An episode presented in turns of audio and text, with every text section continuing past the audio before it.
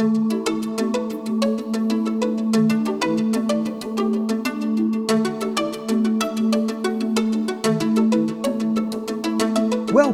to the Jerusalem Lights Podcast with Rabbi Chaim Richman, whose goal is Torah for everyone.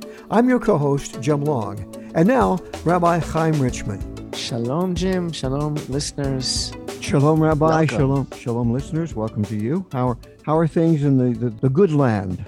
Actually, Well- yesterday, Mhm. I don't know if you read about, if you caught about it in the news, but yesterday, about uh, five minutes from my home here in Jerusalem, there was a terrorist attack. Did you read about it? No. at the I- Ramot at the Ramot um, junction, there was a, a Palestinian terrorist on a bus who took out a screwdriver and stabbed someone. I believe it was the driver in the head. oh, my God. Oh, And uh, you know, you know where we're talking. You know where it is, John. I know exactly where it is. Yeah. And uh, I don't know, everybody, he opened the doors, everybody got off the bus, and there at the stop, apparently there was a civilian security guard who um, neutralized him, didn't kill him, neutralized him. yeah. And yeah, this kind of thing happens. uh, Meanwhile, in this country, this often- past this past week, uh, we had a similar incident where they completely uh, the outcome was weird. Uh, a guy opened up fire. He was he had, had a rifle in an apartment complex, and uh, they uh, the police showed up and they they uh, neutralized him before he could do any more damage. And uh, then there was a demonstration f- uh, against the police for saving people's lives. And one woman who lived in the apartment, she's a she was a uh, a single mom, and one of the bullets came through her wall, and she went out and confronted the demonstrators, and said, "Why are you out here defending this man who was killing people?" And and uh, you know making all these noises against the police who saved our lives, and one idiot in the crowd said, Well, you're alive, aren't you? this is the kind of stuff that we're having oh to put up with. This, uh, I don't want to start the show on a, you know. Well, anyway, there is a very basic difference also in that in that the attacks perpetrated here, like the one I'm, I'm describing, are basically because we're Jews, and so Mhm, they're sure. targeted. Yeah. any any Jew. Um, anyway, um, I wanted to mention to you, Sam. I wanted to mention to Oh. you, Jim. Okay. I wanted to mention Sam to you, Jim. Yes. Uh, Sam tonight, tonight is the 22nd of Tammuz, which is the anniversary of the passing of of our very dear friend Sam Peak. Yeah. You met Sam numerous numerous times, right? Numerous Sure, times over the years. Always, always Right. bask in his his lovely, uh, positive uh, uh, state of mind, his positive energy. And he was such a sweetheart of a man.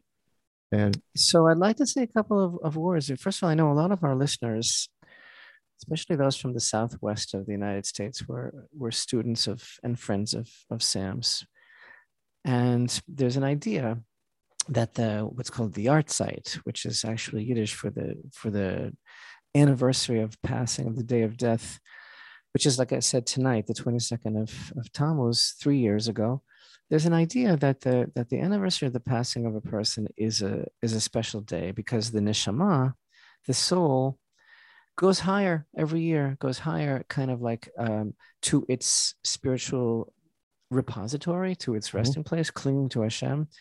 Its power is high, is greater. It shines forth stronger, kind of like um, every year and uh, that's a great merit and that's that's really the, the concept of the memory of a, of a righteous person being a blessing you know i just want to recount some thoughts and, and memories because uh, we had so many experiences together on our mutual journey in hashem's world and um, and there's this idea you know by the way the last week's um, video jerusalem lights video on parshat pinchas i also made in in his honor there's an idea that when someone leaves the world something of that person's soul always remains. And the good deeds of that person are a merit that continue to shine and have a positive influence on other people. And the thing about Sam Peak is that his whole life was like this tremendous acknowledgement of Hashem. And his whole life's work was helping people to connect to Hashem. And you know, he he had so many students and he influenced so many people. And he had a saying that he was very fond of saying at every possible opportunity. one of the things that people will remember him by, that he's most famous for, is he always used to say, "You've got to change your way of thinking." and and on the basis of that idea, he changed the thinking of so many people. He uh, he helped untold numbers of people to change the way they think about God and about everything important in this in this world. But truly as a humble servant he was very selfless. And he brought this tremendous uh, inspiration to so many people that had been stuck in what we could refer to as the mire of misinformation and ignorance and confusion.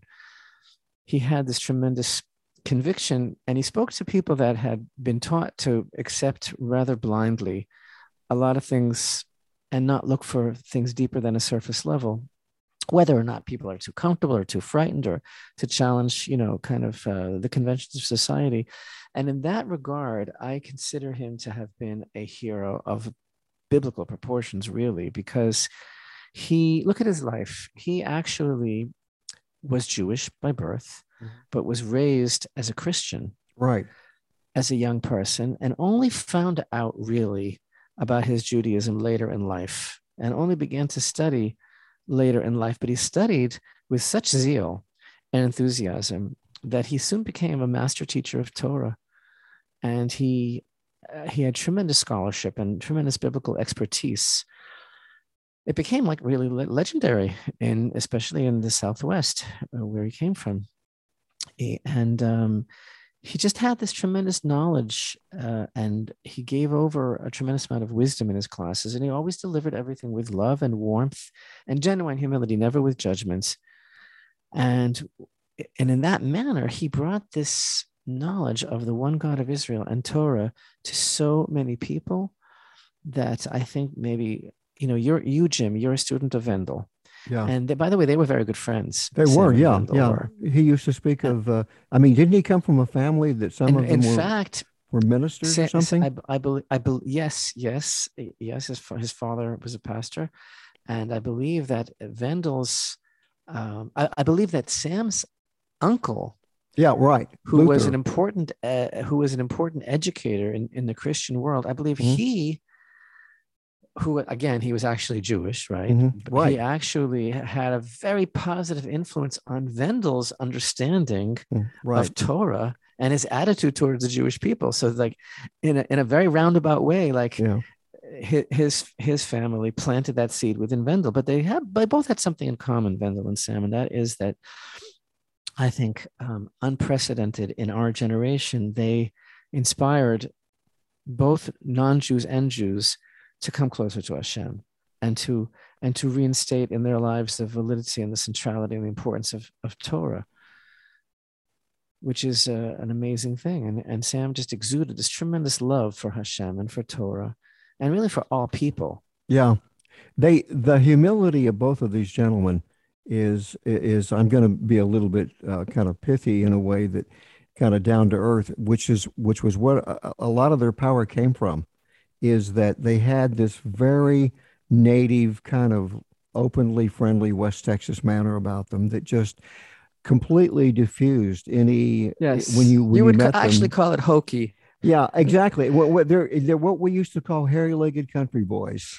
Right. In, in fact you know that sam at, in, in one incarnation uh, in, i'm saying in, in one job that he had he was actually a sheriff yeah, that sounds about right. Or a, sheriff, or a sheriff's deputy, you know, and oh, the adventures that he had that he told me, and he, sure. he was he was we were we were a pair mm-hmm. for many years. He was he was such a beloved friend, and you know that I cannot describe how many miles we drove through Texas and New Mexico together. He drove.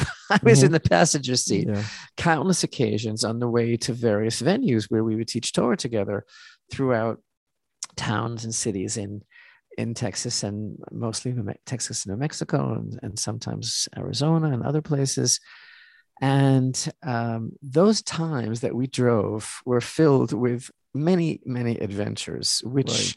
most of them will, will never be told because they're too sacred to me and they're too they're too deep in my heart to share. But the, and some of them are just too embarrassing things that oh. happened to us on the, it was your, road. It, it, it was your version of the Frisco Kid. I was just gonna. So that's the thing. he always said that, and I had no idea what he was talking about. Right. But uh, but our our what I would call our combined persona on those road trips so much reminded him of Gene Wilder and Harrison Ford. And I don't want to say, why do I always have to be stuck as Gene Wilder? Why do you get to be Harrison Ford? But anyway, so it reminded him so much of that that he insisted that he get that movie and that we sit down and watch it together. Frisco Kid, right? Yeah. I can't believe it. I can't. I can't tell you how many people have told me that I remind them of Gene Wilder, but I'll, I'll let that pass. I won't. okay. I'll be very complimented. Anyway, there were so many, so many things that happen on these on these road trips. I'll just tell you about the time. You know, we were we were driving to Roswell. I forgot from where, and so um, Sam says, "Let's stop in the Carlsbad Caverns." and visit the Carlsbad Cavern. And I had like a in an hour and a half, I was supposed to be giving a very important class that was going to be attended by the media in uh, Roswell. So he wants me to see the Carlsbad Caverns. I've been back since, you know, I've been back since, but I think this was the first time. So we get there and uh, we go down and the elevator's not working. Oh my, that's a nightmare. okay, oh, elevator's not working. That. So we have to walk, and you know the path is very slick from the bat uh, droppings. You know, I've very, I've, very, I've, I've, walked it. I've I've been the there. second time I've been I've been yeah. there. The railings were much more to my liking, but mm-hmm. that first time I was not so happy about about the railings. Anyway, mm. so there was no elevator, so we had to walk back up. I just all I'll tell you is that my legs were like spaghetti, mm-hmm. and um, I had to I had to get to this this Torah class. Anyway, make a long story short, you know he passed away um, three years ago, and it was the Torah portion of Pinchas. And I always say that you know only Hashem determines the exact moment when a person's going to return their soul to Him, but we also believe that you know a person's uh, a person's um, choices in this world and their personality and their ratzon, their will, also has a, a part to do with it, because nothing is random. And so I, I see a lot of Sam in Parsha Pinchas because Pinchas was a what I would call a reluctant leader. You know, yeah. he was thrust into a place in a time when he had to take responsibility for his people because no one else could, because because Moshe was crying. You know, no one saw his leadership coming. He wasn't even born a priest, and he a lot of people misunderstood him too. But what what transpired was that Hashem himself ended up testifying that Pinchas was the only one who really understood at that time what it means to stand up for the honor of God's name in this world mm-hmm. and to stem the tide of desecration. And that's really what Sam was was doing. Yeah. So um, it was um, it was amazing being with him, and he he suffered a lot in the end of his life. He was very sick, and here again, you know what? I never saw someone accept Hashem's will with such tremendous um, grace and love and awe of Hashem. He was, it was like a divine decree that he accepted because that's who he was, you know, despite his pain. And it was, it was just amazing. And, and I would call him like every day that, that summer. And he always would say to me, everything is good. It's all good. And it's going to be okay. That's what he always would say, even when he could barely speak. So may his memory be for a blessing. He was a, a remarkable, unique, a wonderful Torah teacher who brought the many to righteousness, just like that verse in Daniel. And thus, his, like we spoke about last week, his light of his star will also shine forever. Amen. What a wonderful, wonderful friend. I'm so thankful to Hashem that I was able to to meet him, to be alive at the same part at the same time, and and and have such a relationship based on based on love and compassion and love of the Torah. Amen. Yeah. Yeah. So here we are in these three weeks, right? We just had the fast of the 17th of Tammuz that we observed this past Sunday. And everybody knows that these are the days that we focus extra hard, extra intensely on temple consciousness. And you know that I've just been speaking for so many years, you know, when I was associated with the Temple Institute about the concept of why the temple is so important and why it's so misunderstood and why it's even feared by so many people and, and the whole misconception that people have of why we should be wanting to to build it you know and i was always very fond of saying you know reminding people it's not about a building right it's about a, a, the concept but i think on a deeper level what i'm what i'm what i'm realizing is that the reason this is, and this is very deep, Jim. So, like, this is open up your heart in the deepest way. You know why people make the temple small and why they misunderstand it so much? It's because people have a misconception of God altogether. Right. Yeah. And they and they make God so small, you know? They make God so small because because the world suffers from a, a very pagan mindset of God. And even that's even rubbed off on on a lot of good people. It's even rubbed off on Israel to some extent in the in the long and bitter yeah. and not so bitter exile experience. Meaning, again, so many times, like look at look at Ve'et Hanan, right? Let me read it here. Parshat Ve'et Hanan in Deuteronomy chapter four. So we have this amazing uh, exhortation that Moshe tells us. He says, Hashem spoke to you from the midst of the fire. You were hearing the sound of words, but you were not seeing a likeness, only a sound, right? And then it, as, it as it continues here, he says, You shall greatly beware for your souls, for you did not see any likeness on the day Hashem spoke to you in Chorev from the midst of the fire, lest you act corruptly and make yourselves a carved image. It goes on and on. The idea being so many verses in Torah warn us against the apparently very human tendency of trying to put God into some sort of a of a form, you know, mm-hmm. because it's just so much easier for a person who's yeah. very finite yeah. to be able to deal with. To quantify, they, they try to quantify the creator, which is mind-boggling, even even to try that as an exercise. When when King Yoshiyahu he told the Levites to take the Aron. Don't carry it around on your shoulders anymore. And of course, one of these things was to take it out of the temple. The prophet had told them that, you know, Babel was getting ready to, to storm down. And it was all because of the, the direction the country had gone. But it was also because the people of Israel had literally put in God into in a, a box. box. It's the same thing that happened at Sinai when when when Moshe didn't come with back. With the calf with the with the it's just it's just this this addiction that people have for, for control and to be able to feel that they have their they have a perfect handle on everything mm-hmm. So again so this is this is i think where some of the misconception about the temple is coming from and and it's a smallness it's a small it's a smallness of attitude and again the torah warning us about you know not seeing a likeness and and um you know, just to relate to some of the unbelievable feedback that we got from last week's show, where we're talking kind of about the grandeur of the universe and about the expansion, expansiveness of, of creation, right? So, uh, someone was commenting to me this week about uh, a family issue. Some someone wrote a letter about an, an issue with a with a child, and and the child and, and this this grandmother basically a wonderful woman trying to express to her grandchild what hashem's will is because the child was acting in a way that this was clearly abhorrent to hashem's will and and the child's response was you know what i don't i don't believe in the the judeo-christian god does not exist right first of all that expression i also disagree with because the I, I just have to i wanted to be accurate and quote from this letter but I also don't believe the Judeo Christian God because I don't think that the God of the Jewish people is the same as the God of the Christian mindset at all. That's no. another problem. Yeah. But the, the point is this this this person is saying, this young man is saying, I don't believe in in God, right? And I feel that that people who say that, it's like basically they're looking for him. They can't see him, especially on their terms. They want to see him on their terms, right? But what's interesting to me is that and, and this is a lot of it a lot of it is because you know a person thinks well there can't be a god in the world if god is love because this is not certainly love what i'm seeing and it's not how he's treating me so i don't i choose not to believe in him right but uh, a lot of times i find that the same people who will express themselves this way saying that they don't believe that god exists but they do admit what they call the power of the universe.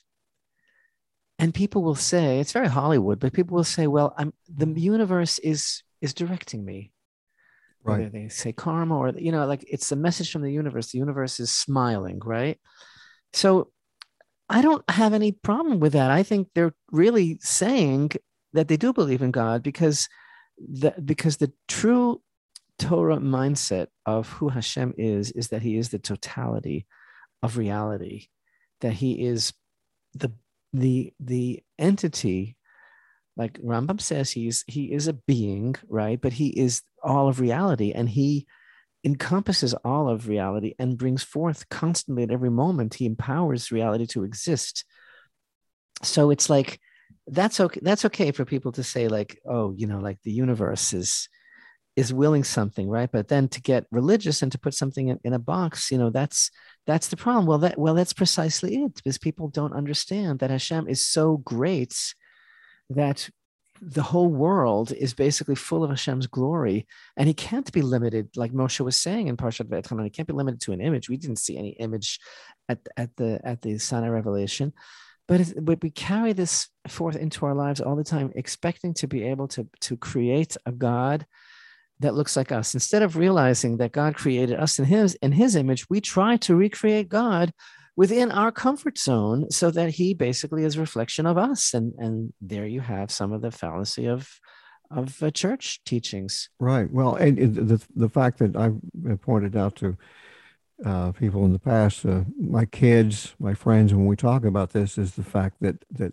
the best we have is that is when we we reflect the, the creator.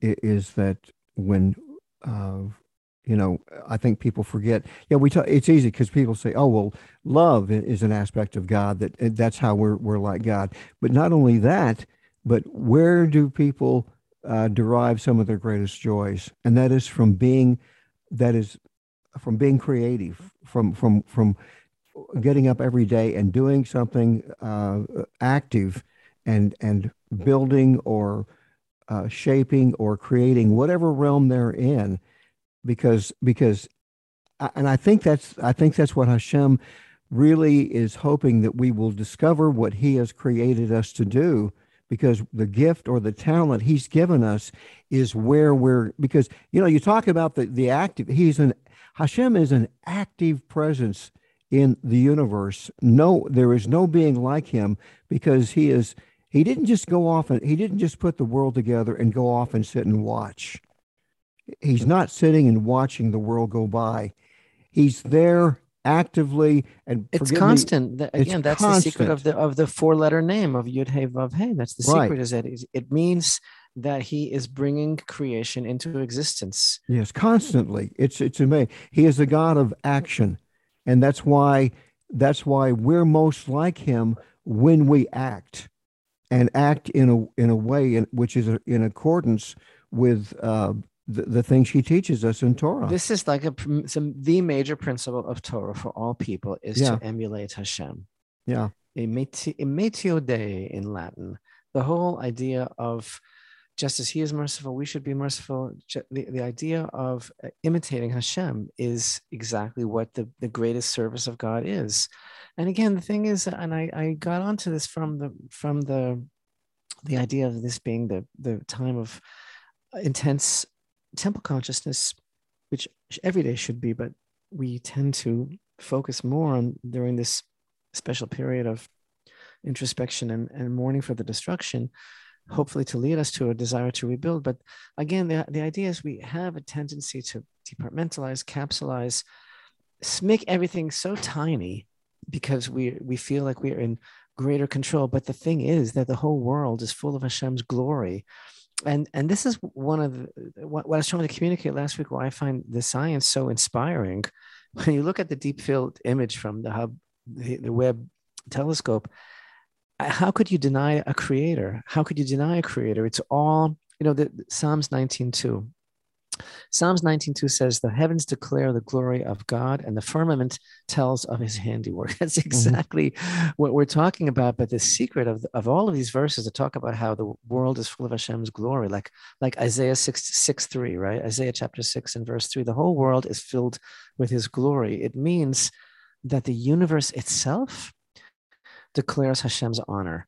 And this is such a, a far cry from again this this, this idea of this very petty kind of small uh, small you know idea that people have of of of god and say no i don't believe that he exists. I can't relate to him. I don't like how he acts. And because they're thinking that this is some some being with a long robe and a and a mm. white beard that sits behind some celestial desk and they're trying to relate to something in such a finite way. And what they don't understand is that existence, all of existence, all of the universe is shouting out his presence and his honor because that is the substance of reality. That Hashem is the substance of reality.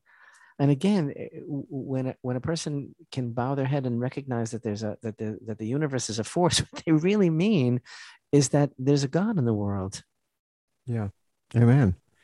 Yeah, and and you'll find you'll find that um, you know one of one of my favorite uh, documentaries. Uh, I think I've even mentioned it on the show before. Is uh, it's one produced and and actually hosted by Ben Stein, who was a, a very funny guy, and people probably remember him from Ferris Bueller's Day Off.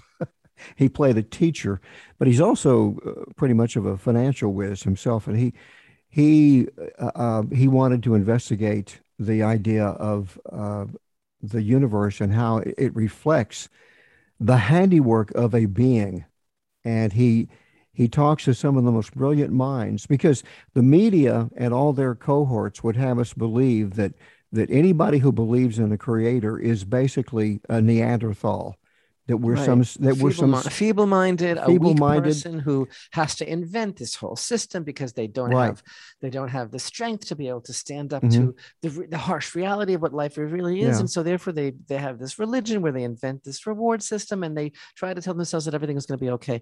That's so hypocritical yeah. and so and so ignorant. Yeah, and because you know, you, the truth is that a person yeah. who believes in Hashem is willing to take on greater responsibility to fix themselves and to fix the world. Whereas these people, they're like, whatever I feel like is fine because yeah. there's no God in the world. It becomes like the, this.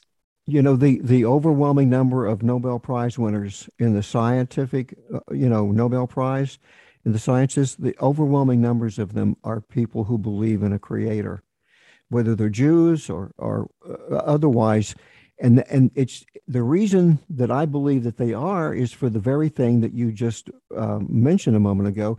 They don't limit their thinking because they believe in a creator.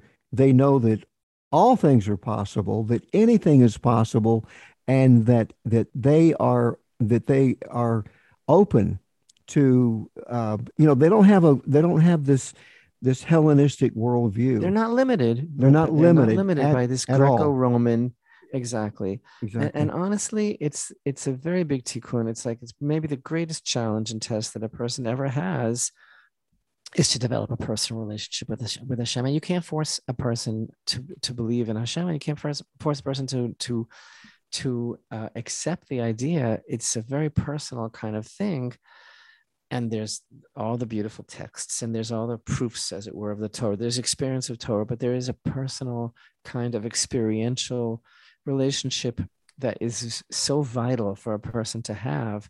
And, and frankly, Jim, this is the whole mission statement of Jerusalem Lights, which mm-hmm. is which is everything that we do, which is everything that my, my life is for, is the idea that a person has to have a, a, a, a, a personal, intimate relationship with Hashem. That's part of the spiritual revolution that Hashem has in store for the time of redemption and the renewal of prophecy and the rebuilding of the temple. It's about people uniting and and in their understanding and their joy and recognition of the fact that yes, there is there really is a creator. Yeah, I was I was uh, you you caught me trying to look something up. I, I was trying to remember the name of the of the documentary that I wanted to recommend to people if they could find it, and I think it's um, oh forgive me I I'm um, um, it's it's too early in the morning for me. Um, I think it's expelled. I think is the name of it, and it's he talks to some of the most brilliant people in the physical in the physical sciences, and and, and these are people that even their peers have to recognize that that they they almost don't have any peers. These men and women in in in physics, and that their their own investigation into the sciences elevated their their own thinking and and brought them brought them literally closer to uh, to the creator. So two things. So i think that hashem's imprint is everywhere to be seen on the universe. And at the same time that understanding and and and uh, acknowledgement um, and and realization leads a person to having a greater personal relationship. And if you don't mind taking a little ride with me for a minute Speaking of riding through Texas and New Mexico with Sam a blessed memory, if you don't mind taking a little ride with me for a moment, Jim, I'll tell you where I want to go right now. If you open up your heart in the deepest way, because I have something to share that I think personally is is the most exciting thing in the world that I've ever that I've ever had to say. I know maybe I tend to say that every week or every or every at everything that I ever say. That's how I feel. I get very excited. I want to tell you something. In order for me to share this with you, I need to back up because uh, we'll start with um, Einstein's theory of general relativity, right? Mm-hmm. Einstein's theory of general re- relativity is actually about gravity, right? It's all yeah. about gravity because there was this basic idea about gravity that an invisible force attracts uh, um, an object one one to the other, right? And then and then Einstein in his in his um, general theory of relativity was talking about how actually um, gravity is caused by uh, curving or warping of space. Like uh, uh, uh, the more massive an object, the more it warps the space around it. By the way, this theory of Einstein's uh, also makes uh, makes wormholes possible, right? The whole concept of a wormhole, which is a shortcut in space time, which is popular in science fiction and movies. Um, they've never been seen, but according to Einstein's general theory of relativity, they could exist. But but anyway, I just wanted to mention wormholes. I also want to mention black holes, which is some region of space time where gravity is so strong that nothing, not even particles such as light, can escape from it here also the theory of general relativity predicts that there could be such a thing. Why am I talking about this? I want to talk about about space time, right? This is a, this is a definition. This is a, a phrase that Einstein um, made famous. And again, these are all theories. You know, in the scientific world, all these things are all theories. They're still called theories. There are different ways that science approaches uh, how we view existence. And Einstein had this phrase this, which I'm very enamored of for a reason that I'm about to explain to you, the space-time continuum. Right? Mm-hmm. What is what is this word space-time that that Einstein um, coined? It's a concept of of of time and three-dimensional space fused into a four-dimensional uh, continuum. In other words, he he revolutionized the way that physicists see gravity because he said that instead of gravity being a force acting between objects, he said it's a, it's the universe is is a place in which uh, every object's mass causes a slight bending of of space time around it. And the movement of an object along the shortest distance in, in space time is gravity. So he he has this idea about space time. Basically, he's saying that space and time, rather than separate and, uh, and unrelated phenomena, are actually interwoven into one single continuum, which he called space time that spans multiple dimensions. Where am I going with this, Jim? Um, I'm going someplace that I that I like I said to me is very very exciting. But before, before that, I just I just want to say that this whole space time thing to me is exactly what we see in Torah. Yeah. Because because th- this this four dimensional continuum, right? The three three physical dimensions and time is actually a portrait of life mes- measured by sacred time observed in the holy temple. Right? For, for example, Leviticus 19, verse 30, that mentions the, the reverence that one should have for the temple and for Shabbat the, the, the idea of the of the temple being in physical space what shabbat is in time meaning that and you, you know that this is definitely a, a, a linchpin of, of kabbalistic teachings the concept of space time and life. In other words there is such a thing as sacred space. There is such a thing as, as sacred time. And it all intersects really in the Beit HaMikdash, it all intersects in the Holy of Holies. But the reason that I, I'm spending these moments now talking about um, this, the theory of special relativity, and uh, which, by the way, Einstein published in 1905, and um, and the whole concept of um, the space-time continuum is because what I really want to talk about with you is string theory. What's string theory? Jim, what is string theory? So apparently, there's this idea that uh, goodness, how do I explain it? Um, it's a, it is a, it is a theory that tries to define a the, the connection of things in the universe. In other words, one common view to view, one common way to view the world is to interpret as four dimensional space, three three spatial dimensions, and the fourth dimension of time. And then beyond these three vis- uh, visible dimensions, some scientists theorize that there may be more. And so the, there's this idea of uh, of um, what they call string theory. Again, I'm not a physicist, but I find this extremely compelling. It's a theory apparently that's been in development for over 40 years. It's still not universally accepted uh, as a as a physical paradigm of the universe. But the, the, the in a in a nutshell, the idea is this theory is proponing that the universe is made of strings. What does that mean exactly? It's it's a broad subject, and it basically attempts to address a number of very deep questions of fundamental physics. And it's applied to all sorts of different things like the cosmology of the early universe and nuclear physics and all sorts of things. Because it's supposed to, it's supposed to somehow, string theory is supposed to somehow provide a unified description of gravity and particle physics, right? And therefore, by the way, Jim, string theory is a candidate for what's called the theory of everything. Right what I find that expression so compelling. But science is looking for a self contained mathematical model that would describe all the fundamental forces and forms of matter. And so, one uh, so called theory of everything, a final theory, an ultimate theory, what's sometimes referred to as an, the M theory, a master theory, is this hypothetical singing, single, single, all-encompassing, coherent theoretical framework of physics, and um, and it's called string theory. But this is what I was leading up to, which I found so amazing. Oh my goodness, the theoretical framework. Again, I'm not anything near. It's ridiculous to say I'm not an expert. Everybody knows that. I'm just I'm just learning about these things that I think are so amazing when we see the parallels to this to the to the insights of our sages and the depth of, of Torah knowledge, Jim. Theoretical framework of superstring theory posits that the universe exists in 10 different dimensions. When I learned that, I was just knocked breathless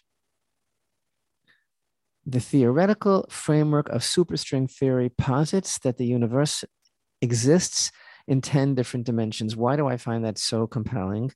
Because you know that there are 10 emanations right yeah of, of divine um, influence throughout the cosmos that are called the 10 Sphirot, which is a system of how Hashem's light as it were, filters through creation in order for creation to be able to handle it and also to emulate him. First of all, as our sages say, the world was created through 10 utterances. Yes. The 10 utterances of the, of the Genesis narrative, including the word Breshit. And that parallels the 10 commandments, which is like the, which is like the, um, the outline of the whole Torah. But the whole, the whole idea of science making a statement that there is a theoretical framework of superstring theory, which is, a, again, a candidate for this way of somehow explaining everything, all of existence, right? And it consists of, an, of, of a vision of the universe existing simultaneously in 10 different dimensions. Well, that is exactly what the holiest sages of Israel teach. But it gets better. It gets better, Jim. And this is what, what I just, I can't believe that someone could read these things, hear these things, and then not plug it into Torah and say, oh, there really is a God in the world, that science is beginning to take a peek at his handiwork and the imprint that he makes on his creation, because there's superstring theory, which is the idea of the universe existing in 10 different, different dimensions. But then there's bosonic string theory, which is the original string theory, which posits space time of 26 dimensions. Wow, there's that number. There, well, there's another number to, to, to reckon with 26. 26 is Yud and Hey and, and Vav and Hey, right. the name Hashem, the name which our mm-hmm. sages tell us the, the secret of the name, the very power mm-hmm. of the mm-hmm. name is that it is the it is the source of the renewal of creation at every moment. Right, right. In other words, what Kabbalah really teaches is that the name of Hashem that we pronounce reverentially as as Hashem when we're not in prayer or study, and when when it's pronounced as Ado, you know, mm-hmm. and it's written Yud and Hey and Vav and Hey. Actually, that the, the, the deepest intention of that name, when we mention it in prayer, is that Hashem is constantly bringing forth and renewing completely the entire the entire creation of everything at, at this moment, at every moment. That's Bosonic string theory saying that space time, and again, space time in my understanding of Torah is it's everything that we have it's the three dimensions and the dimension of of time intersecting like like mm-hmm. what jim like a hologram because a right. hologram is is created by intersecting beams at once right that that exists in 26 dimensions meaning meaning what meaning that all of creation according to Bosonic original string theory exists in the name of Hashem. Right. Yeah. And, and is, for those who the gematria of 26. Yeah, I was going to say that the, the numerical value, when you combine those four letters, you get 26, which is what, for people who've never encountered, you know, that number and, and what the impact of its name. And the, um, the, the you know, I was mentioning before we be, began the podcast of, you know, a, a, book by a gentleman I met in, in Jerusalem a, a few years ago. And uh, he's uh, uh, Dr. David Medved. He was a physicist who became more like a Baal Teshuva when he moved back to Israel. And he wrote a book about physics and, and the Torah. And he basically covers things like you just mentioned. You know, how does how does the Torah began? And, and you know, and God said, and he, he and physicists talk about this is amazing. You know, God spoke. Well, physicists have, have, have told us that sound has the has a creative aspect to it sound can actually shape the physical world so this is a thing again that the sages tell us that, that, that these words that hashem spoke are actively resonating or actively being spoken by hashem eternally and constantly every day and it, it's in the scientific realm, they address it in this way. But you know, every time I hear about when physics gets into, for instance, you know, uh, Einstein looked for the the unified field theory. Like that's one of the things that they, I believe, if I'm not mistaken, that's what he was looking for was the theory of everything. And I don't see how a Torah believer can't hear those words and believe that that what they're really talking about is Hashem Hashem exactly. is. This is exactly what I'm trying to say. Is Instead the, of uh, paganizing some Judeo Christian God according to some Greco Roman invention that makes a person feel, you know, comfortable. The idea is uh, everything that we're observing in the universe is the imprint of Hashem's presence, mm-hmm. but it's so great. It's endless. It's endless. That's exactly why why Kabbalah refers to Hashem as Ein Sof. Yeah. That he has no end. Yeah so he, so here we're, we're saying that you know this string theory which by the way it's it's not universally accepted yet it's not as a physical paradigm but it, but there seems to be some evidence that the scientists say that the universe is made of these strings what does this mean exactly i want to get to that but again just to repeat this for a minute because to me it is the most incredibly compelling statement that theoretical framework of superstring theory posits that the universe exists in 10 different dimensions, while Bosonic string theory, which is the original string theory, posits space-time of 26 dimensions. There we have the 10 Sphirot, the 10 emanations. I know many of our listeners are familiar with this, at least from the days of the counting of the Omer, where we talking where we talk all the time about making our own rectification within our own attributes that that are, are in emulation of the seven attributes of Hashem's, the emotive attributes, because on top of that, there are the three intellect attributes, totaling the, the 10 Sphira attributes. All of this is a reflection of Deuteronomy 4 35. Again, you have been shown in order to know that Hashem, He is God. There is none beside Him, is the way that verse is usually translated. Ein od milvado, Deuteronomy 4 35 is usually translated as he is the God, there is none beside him. But no, Ein od milvado, it really should be translated as there is nothing beside him. There is nothing beside him. So th- this is so amazing. This whole brilliant, controversial, unproven uh, theory of of string uh, string theory, because basically what it's what it's what it is based on is the, this concept that um, all the different forces and particles and interactions and manifestations of reality are tied together in part of the same framework. And what they're looking about for when they're talking about finding a unified theory, uh, the the M theory, the you know the theory of everything, right, is basically what is the secret of the universe? What is the secret of the secret of the universe? What what is the M theory, right? And um, basically, the idea of string theory for a layman like myself is that the world is made up of incredibly small strings vibrating in a 10 dimensional space time, right? I find this also amazing because, um, frankly, Psalms 19 for the conductor, a song of David, right? So it begins The heavens recite the glory of God, and the sky tells of the work of his hands. Day to day utters speech, and night to night tells knowledge. There is neither speech nor words, their voice is not heard. And then verse 5 of Psalms 19 says, Yatsa kavam, their line, their line, or literally their strings, mm-hmm. go forth throughout the earth, and their words are at the end of the world. For the sun he made a tent therein. So this verse mentions something very cryptic about the lines of, of the sky and of day and night going out all throughout the world. So what, what exactly is this is this referring to?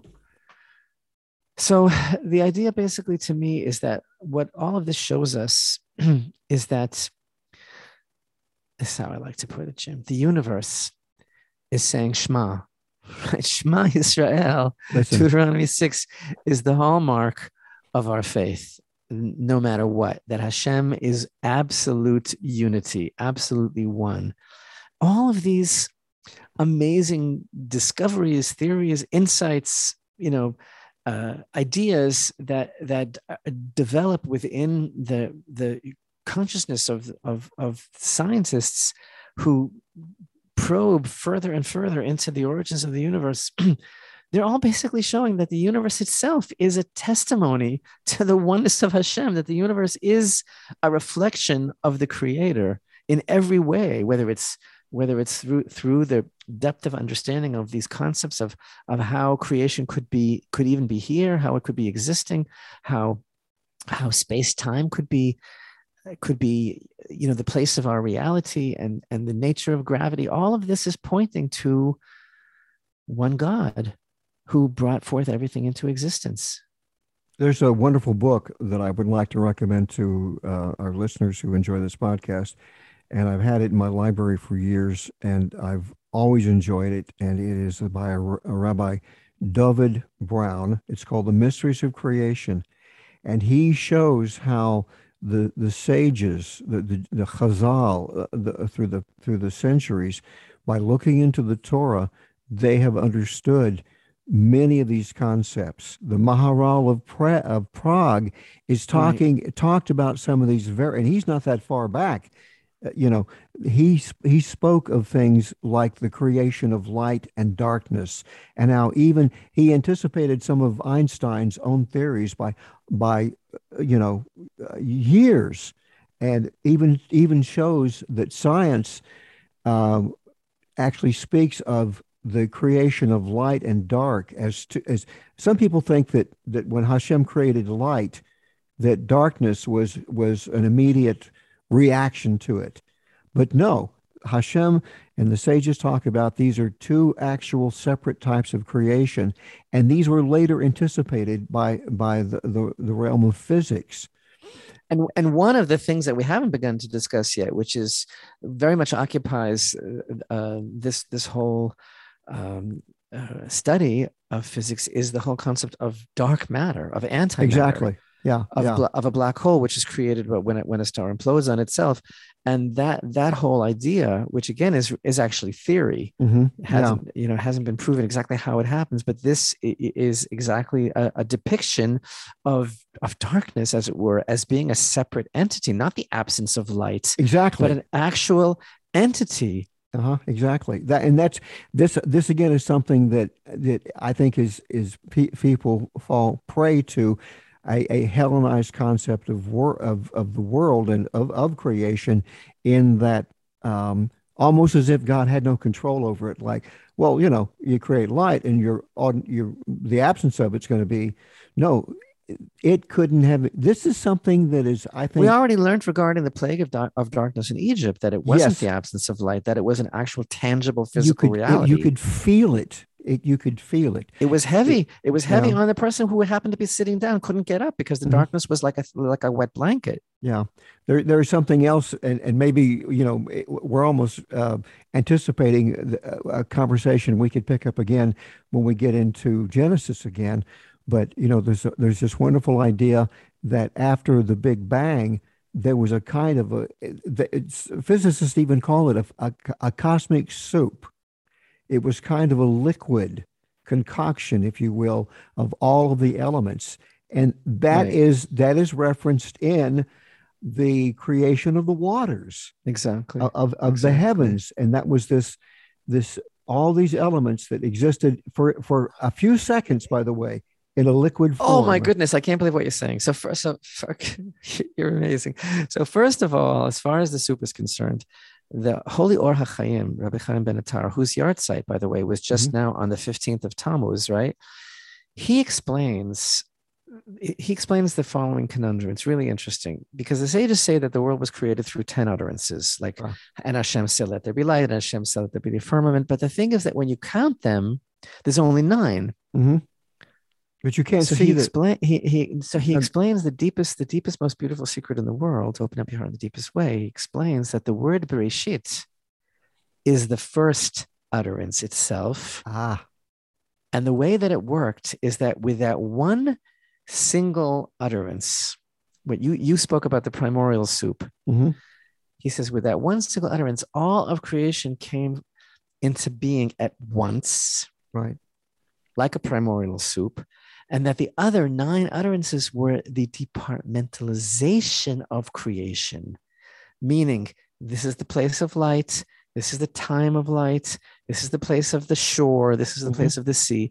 And it was just basically an organization, the other nine utterances, of what Hashem instantaneously brought into existence. And this again is a, is so much along the lines of what science feels really happened with the Big Bang. But then you just said something else, which just absolutely knocked me out of my chair completely because you mentioned the first few seconds, right? Mhm. If you really want to go there, because again, this is this is so unbelievable. It's so unbelievable. Because Jim, what have we said so far? We're saying that the greatest minds ever, these these unbelievable physicists, God bless them, these unbelievably brilliant minds, have somehow come to this conclusion in theory that somehow the reality in which we function, which Einstein refers to as the space-time continuum, and again, I love that expression because I see it in Torah. I see Torah as being an intersect that we are at an intersect at an intersect of sacred time and sacred space.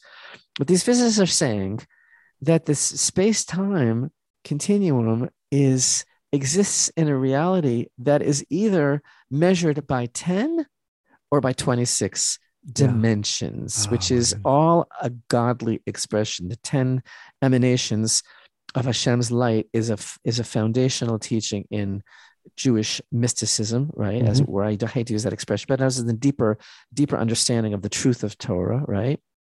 And 26 is the numerical value of the name of Mhm. Hashem, which is that which is a name that is synonymous with the constant renewal of creation at, at every moment. But what Yeah. you just said that that that I'm so excited about is you mentioned the first few seconds, right? So again, as I'm delving into this subject that I just find so compelling, right? I feel like I'm I'm having a second childhood since I saw the pictures of James James Webb because I always was so interested in astronomy as a child, right? And I feel so tremendously inspired.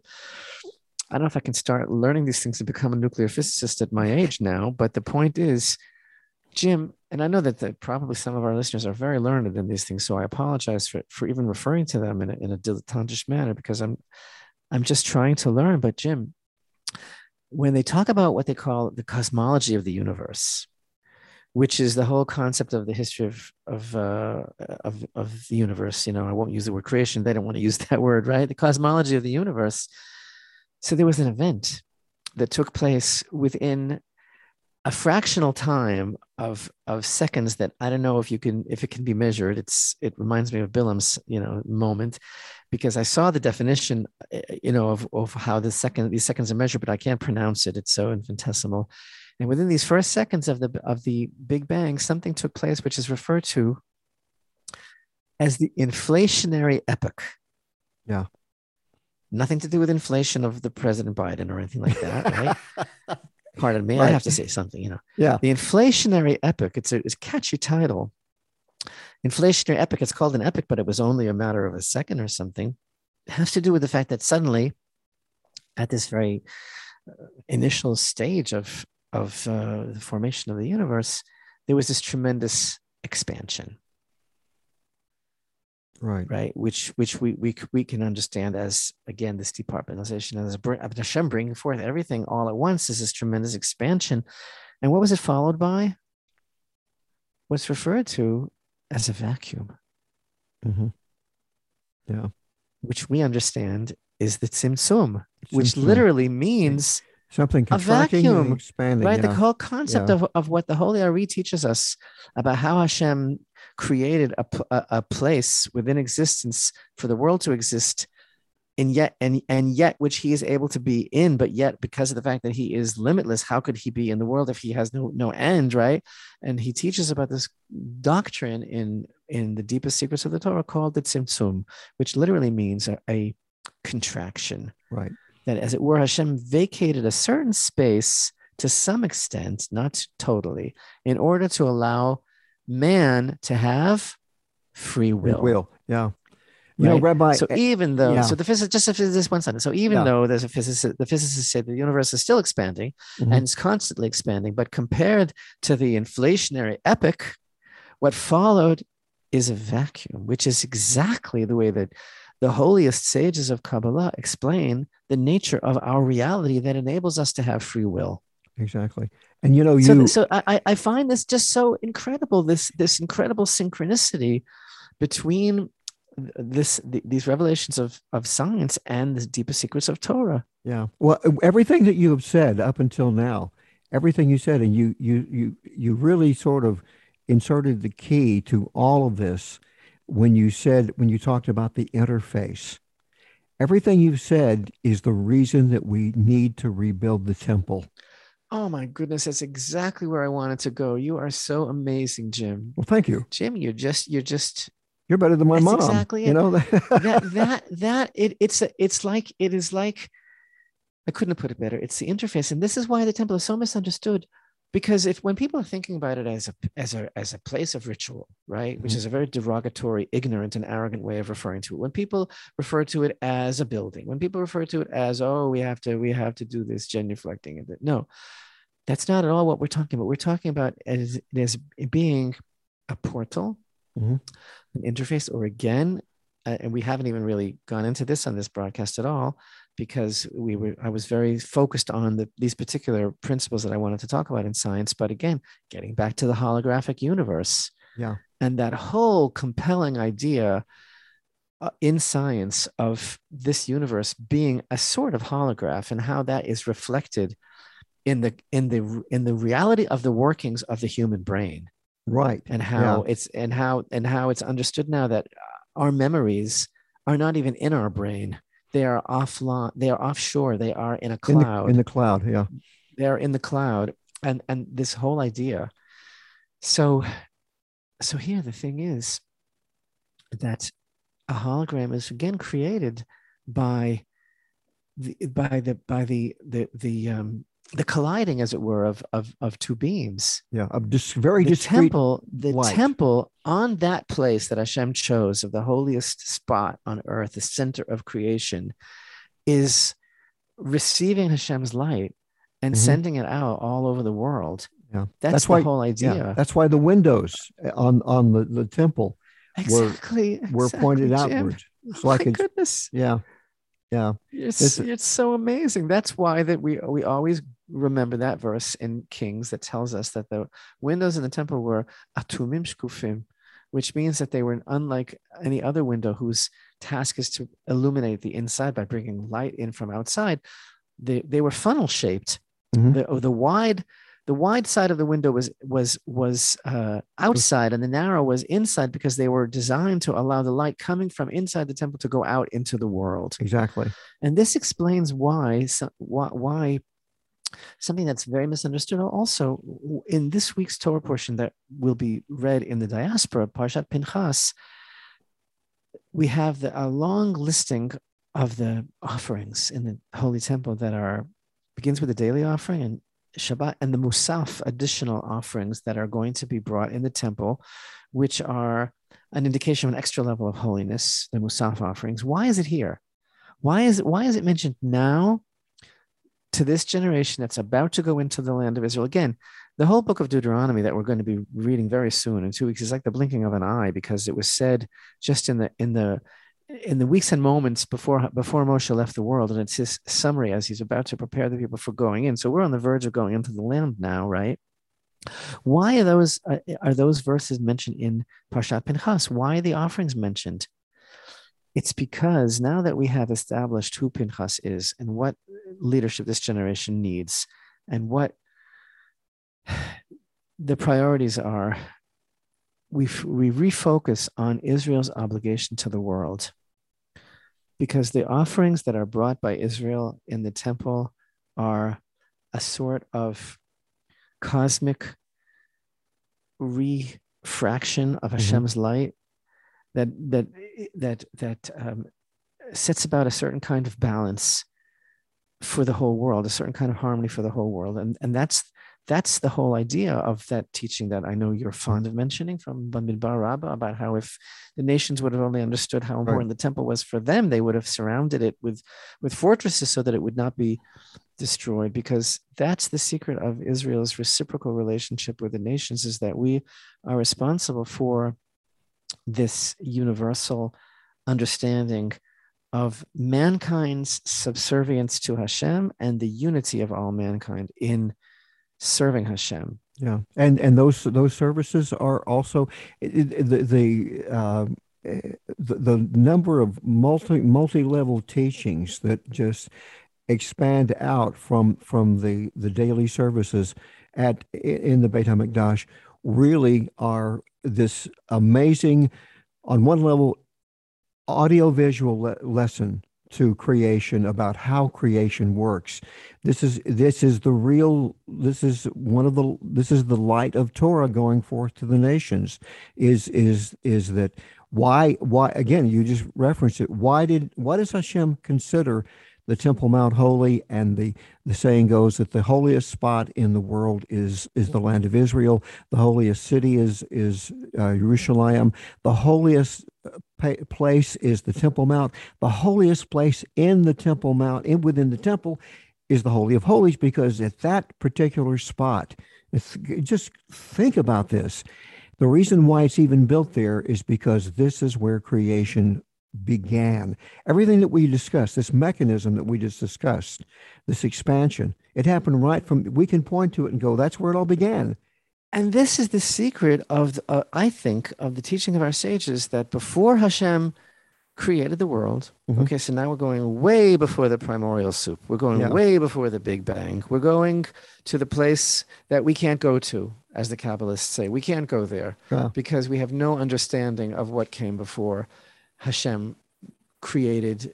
What was he? What was he doing? And all those questions. With there was Mhm. no time. What? How? How was time measured? And why at that moment? Et cetera, et cetera. There's no answer to that. But the point is that the sages teach that before Hashem created the world, he thought about the holy temple. It was a primordial thought.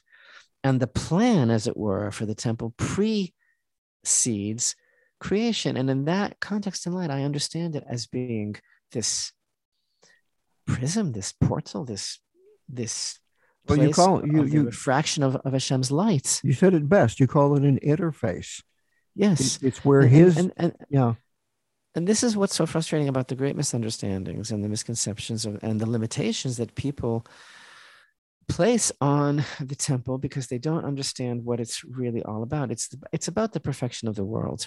It's about the perfection of humanity, and this is why you know I always have emphasized that without the temple in its state of destruction, our world view, our perception of reality is muted. It's like the lights have been shut off. It's like the colors are gone because the image that we have of, of reality is not real. Right. It's not that it, it's not that the temple is not real. It's like what we have now is is not real at all.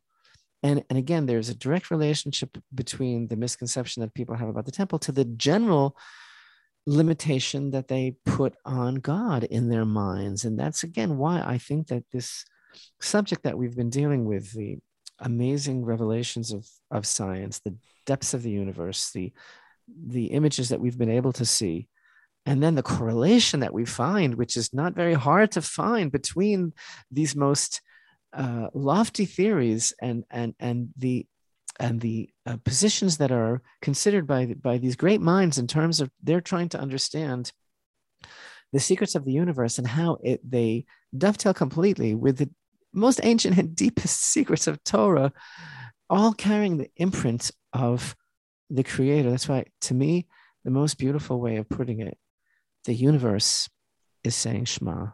Yeah. Yeah, that's amazing. The universe is declaring that there's only one God. Right. And the, the ancients, even who, who had access to a lot of this knowledge, understood the idea that that uh, the universe was was singing to us, for want of a better exactly. word. And, exactly. and, and people want to people want to look for world peace.